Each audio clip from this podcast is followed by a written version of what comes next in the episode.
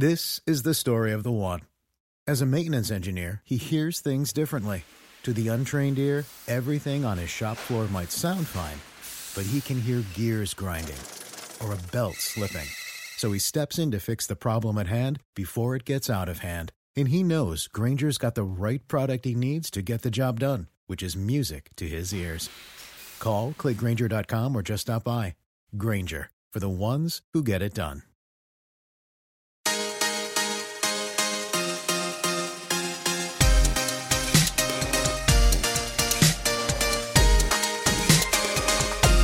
Hey, parents, Tim Wright here, along with Dr. Michael Gurian. He's up in Spokane. I'm here in Phoenix, and we are so excited to have you with us for the Wonder of Parenting podcast, a brain science approach to parenting, where, for the most part, week after week, we deal with your questions.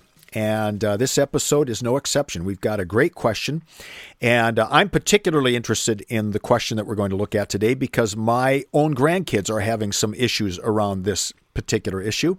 So I am eager to hear from uh, Michael as to how we can solve this one issue once and for all. Are you up for that, Michael? Once and for all, yes. Yeah. Okay, I'm up All right. for that. okay, until our next podcast, and the question comes up again. Um, so we we are brought to you every week by a couple really good sponsors, and they make it possible for us to come to you week after week for free. And we appreciate them, and we hope that you will at least give them a look. Uh, and if you ever feel moved, maybe just send them an email and say thanks for sponsoring this podcast. And uh, Michael has been doing some work with The Forge, which is a, a, very unique opportunity for boys who uh, could maybe use a little extra help. Michael, tell us about The Forge. Yeah, the Forge School. It's in Benton, Tennessee, in a wonderful rural area there, 55 acres, right on the river.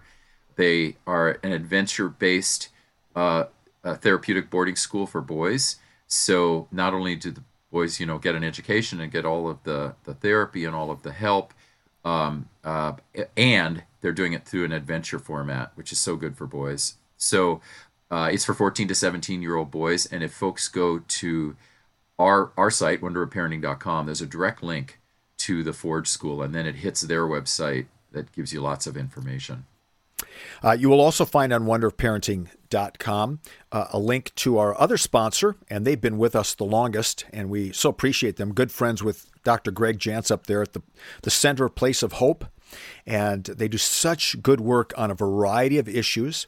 So if you're ever facing issues uh, like addictions or eating challenges, uh, anxiety, depression, that's a great place to start even if you just pick up one of Greg's books.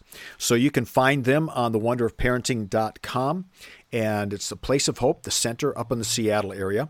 Also on our website are some of the links to uh, resources that we've created, especially Michael, to help you in your parenting, and a place for you to submit your questions. And we put them in the queue. We get to them as soon as we can, and we really appreciate those of you who have been sending in questions. And uh, we're gonna we have one today, uh, and uh, I think a lot of parents uh, struggle with this one in some way, shape, or form. And so here we go. I have two sons. One is almost five, and the other is two years old. I've gotten into the habit of giving my older son an iPad while I help my younger son fall asleep for his nap. He watches PBS Kids and has apps that were recommended by his preschool. He could be on that iPad between 30 minutes to one hour. I would love to get us out of the habit of using the iPad. I started giving it to him because otherwise he comes into his brother's room and keeps him awake. I stay in the little one's room until he falls asleep, then go to the older one and turn off the iPad. Any advice to change this routine? I'm trying to be as screen free as possible. And uh, so this has got a very specific question to it. And then uh, we're going to tackle that. And then I'm going to broaden it out a little bit and talk about some healthy sleeping habits um, because so many kids are using screens before they go to bed as well. So, Michael, let's start with the question as we have it. Yeah, absolutely. Uh, yes, I, I think she has, uh, this mom is wonderfully intuitive about the fact that giving a five year old a screen before bed is ultimately not good. And, um, and so for people who are listening, why, why is it not good? One, it's going to ultimately disrupt sleep. If it's not doing it now, it will. Uh, the screen messes around with the melatonin and uh, you know the light hits the brain and kind of fools the brain at, uh, that it's time to get up and uh, so screens before bed are not good there's no i know of no expert in the field mean, ama apa none of us uh, are not saying that was a double negative everyone is saying one hour before bed no screens one hour before bed no screens because the cascade effect for when the sleep problems start um, if they haven't already, the cascade effect is worse education for the kids. You know, they're not paying attention in school, more behavioral problems because they're not sleeping. And so the cascade effect is, is quite significant. Uh, more ADD, more ADHD diagnoses, etc. So we definitely don't want that screen for this guy. So um, for for at least one hour, and since he's only five, um, uh, you know, we want to look really carefully at how much screen time he gets per day anyway. Um, in this situation, I totally understand, right? We can totally understand. She's trying to get the two year old to sleep. The five year old wants her attention, will come in and distract. So I think the best solution is whoever is the other co parent, if there's someone else there, say dad there or another co parent, this becomes his job. I'm going to say his, uh, just statistically, I'm going to say it's a he.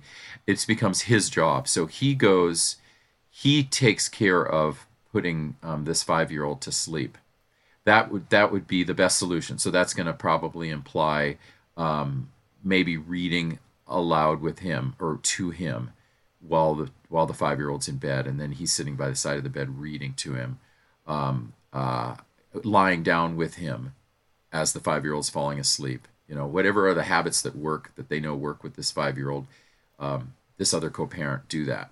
If there is no co parent in this situation, then um, the five year old probably will need to read before bed and do some sort of calm activity that gets set up by the mom. Um, and reading is the easiest, calmest activity. If the five year old's not a reader yet, which would not be abnormal, that he has his brain hasn't developed yet for a lot of reading, uh, then picture books, you know, are fine. Uh, something like that that that he'll enjoy and that will gradually calm him and put him to sleep. There are music, you know, there are music apps that can be used very calming music that can uh, the mom can set him up with. Uh, but if there's a co-parent, I think I think now is the time for the co-parent to do this job. All right, so I'm we're gonna I want to come back to that because there's there's so many things in there that we want to talk about for building healthy habits for kids getting ready to go to sleep. Um, so for this particular mom, part of her issue right now is nap time itself. So we're not we're not at bedtime yet. We're at nap time uh, and she's trying to distract her five-year-old son for an hour so she can get her younger son to sleep. And what oh, she's yeah, used, I misread. Yeah, right. No, that's all right. Um, yeah. Uh, that's partly because I, I, was framing it to a, a, bigger discussion about going to sleep. But let's focus specifically on that for a moment.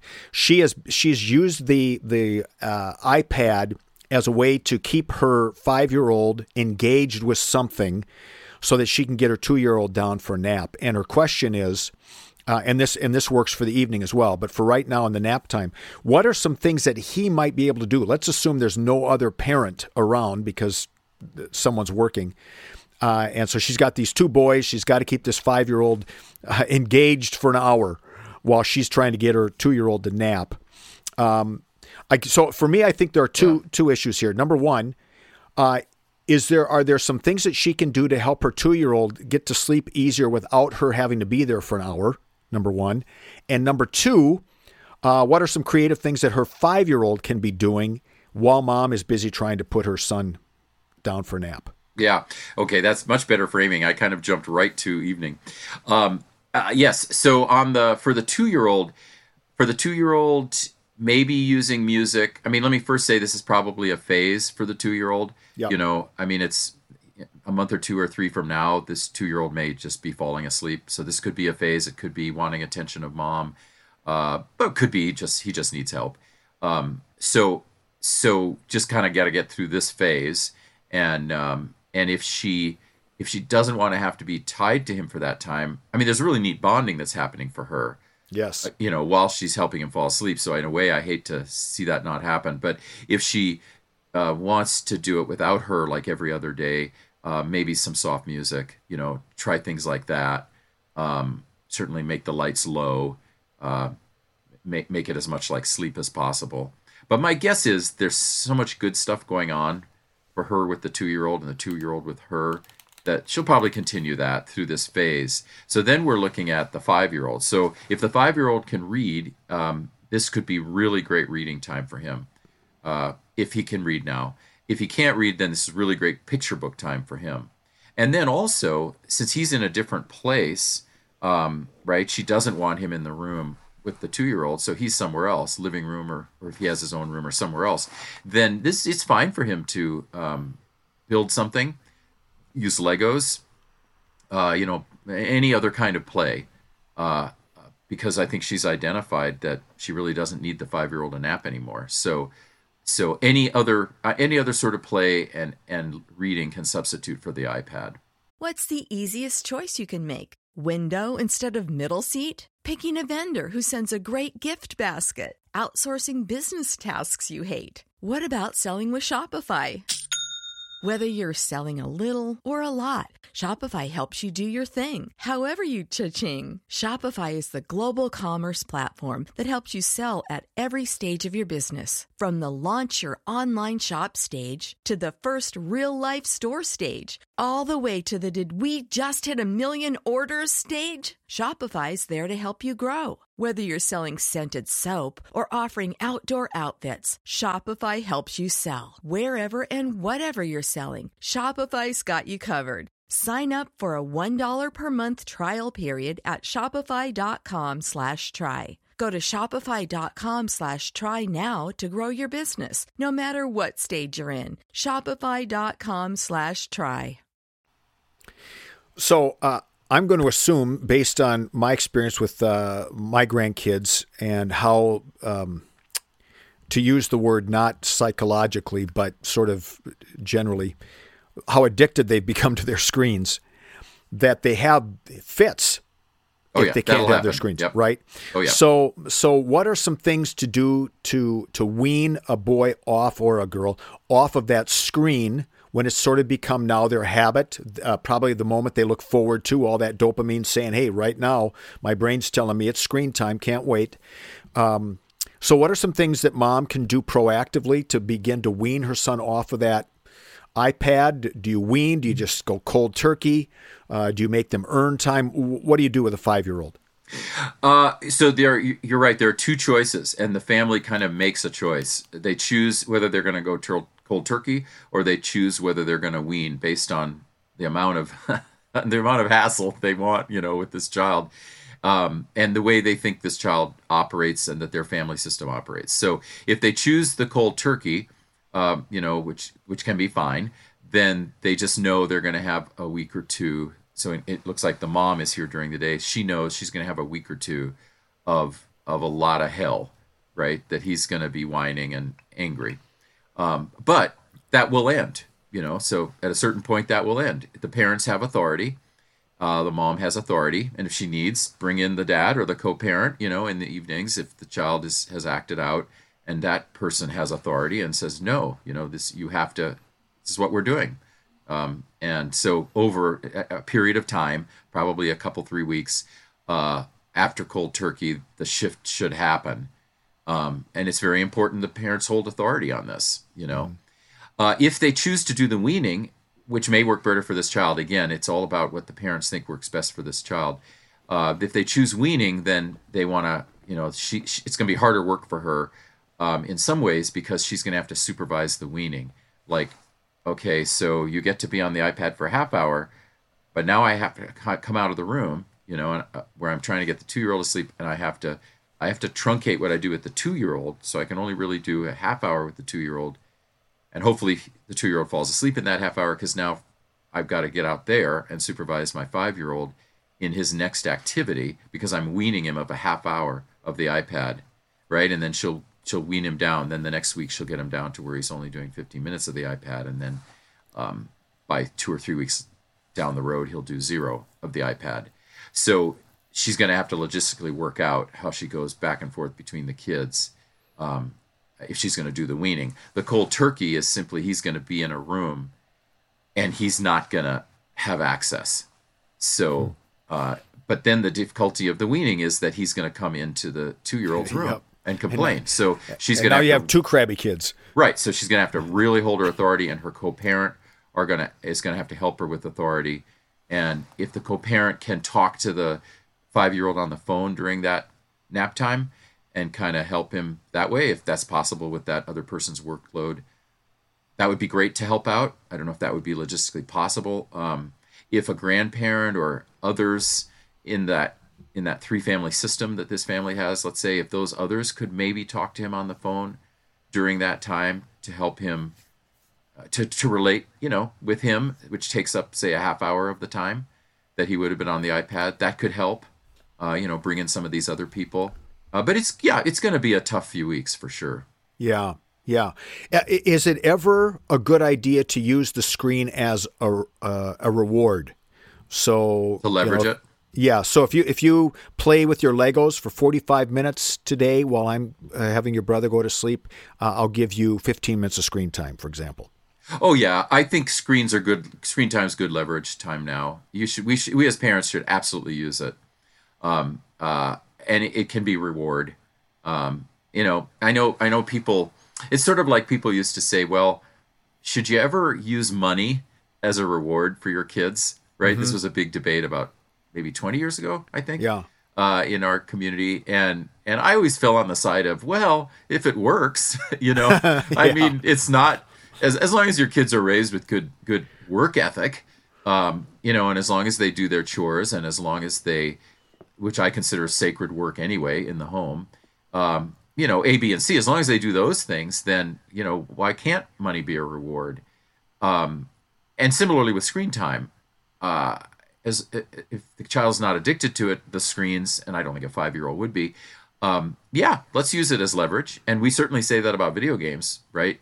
Always yep. on this program, we're saying video games should be leveraged. Now, a five year old too young, don't start them on video games yet, but but uh, as kids get older, they can be leverage you got to do all your homework if you want your video game time this weekend you know and and that's leverage so yes i, I think it's quite possible to use it as leverage now does it make any difference um, and I think I know what you're going to say, but but it's an important question.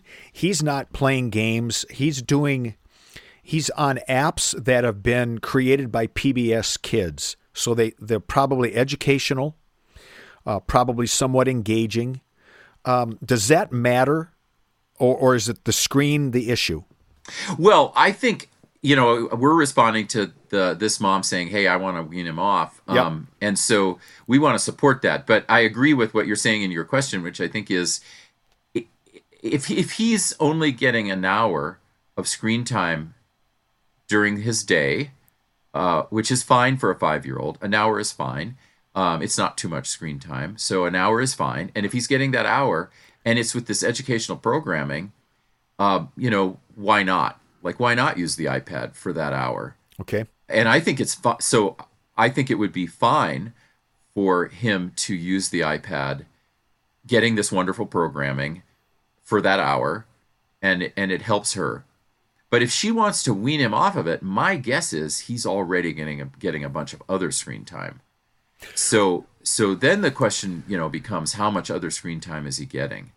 And right. if he's a five year old, and if especially if he's in a state or or a county where school is now being done, kindergarten is now being done online, you know, it's possible he's already getting a few hours of screen time, and then and that may be what stimulated her question about this, because she's a smart mom and she doesn't want him on screens all the time. So so to your question, if this is his only hour and he's getting PBS for his only hour of screen time in a 24 hour period, maybe she doesn't has nothing to worry about. You know, okay. maybe she just lets this be as it is and and use it as it is. But if this hour is added on to two or three more hours, then yeah, let's get him off of this. Great. So that gives her uh, a little bit of breathing space as well. So it may not just be an issue of I got to take this away from him um, because I, uh, it, screens are bad for this one hour, it could be okay if it's given her a chance to bond with her two year old, get him to sleep. So she's got a couple options available for her at nap time. She does. Yeah, and remember in terms of this this content and this programming, the thing let's say this is her his his only hour. Um uh, you know, and I'm saying I think it's fine if it's his only hour uh, in terms of what's developmentally appropriate for screen time and kids. And if she wants more, Saving Our Sons has an actual. I break it up in Saving Our Sons.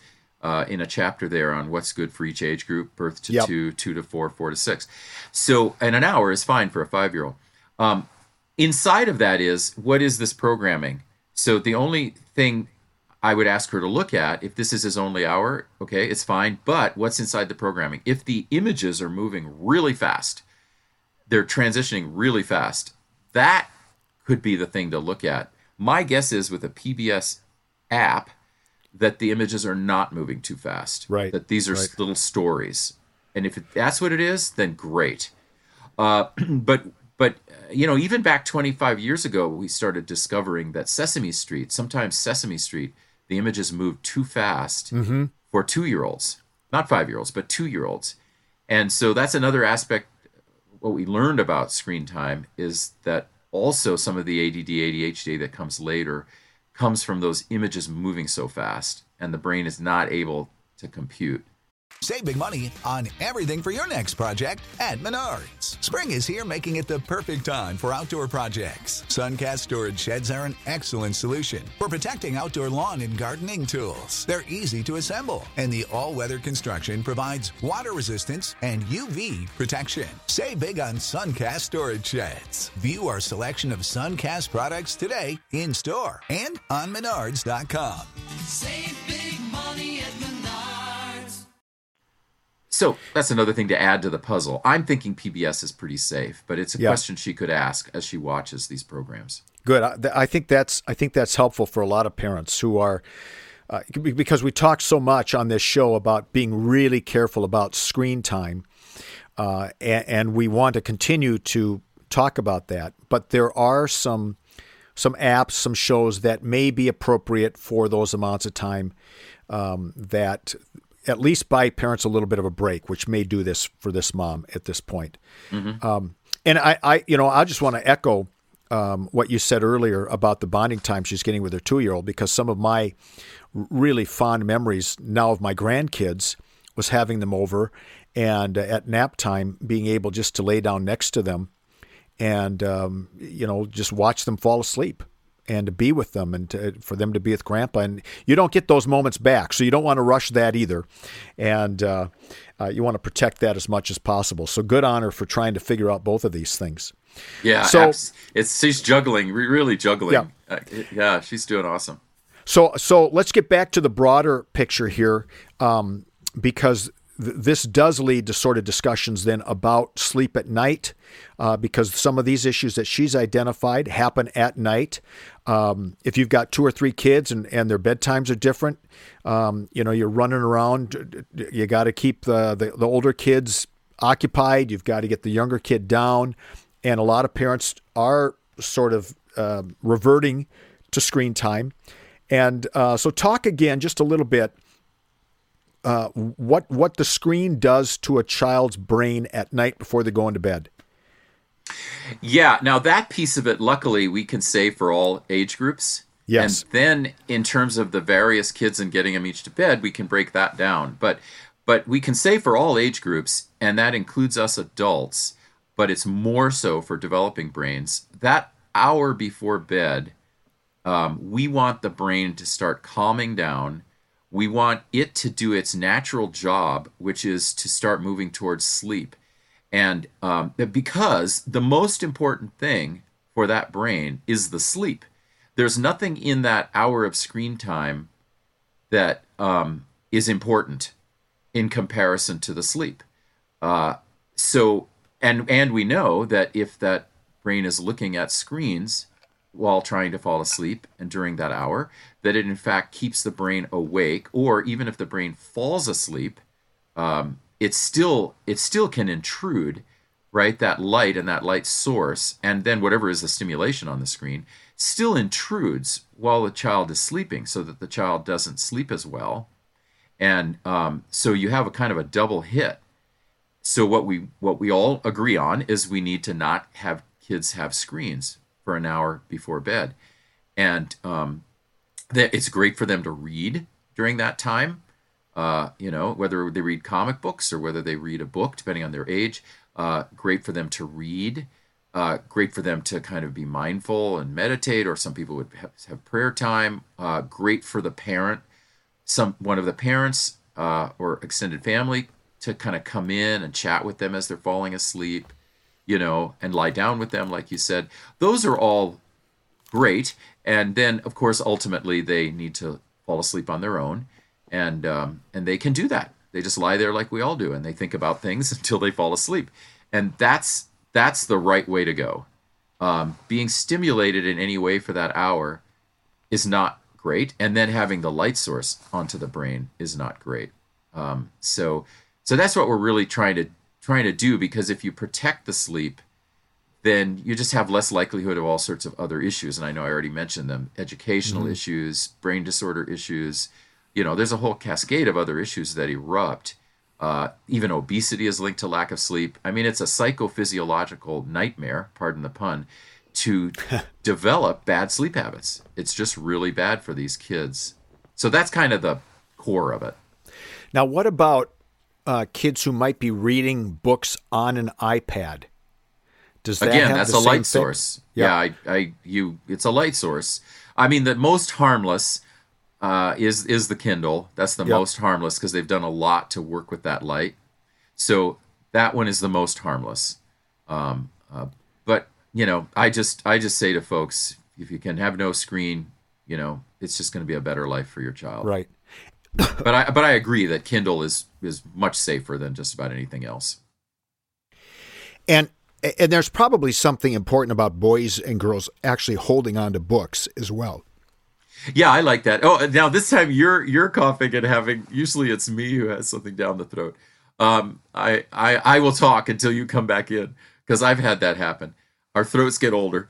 Um, yeah, I mean, I still think that holding a book and seeing words, you know, having the physical activity of holding the book and the Yep. uh, I, I, I want to promote that. I mean, I just think that's it- it's just better. And people will say, well, you know, 10 years from now, no one's going to read books. I don't buy it. They said that 20, 30 Yeah, years ago. right. They were saying, or at least 20 years ago, they were saying, oh, no, people are going to stop holding books in their hand. Well, yeah, the percentage of people who have stopped is a little higher every year, but but no, holding books in your hand um, is a great idea, and especially knowing that that it's that there's a potential if you read the book on the iPad to mess up your sleep. I, why wouldn't you have your child hold Right. a book?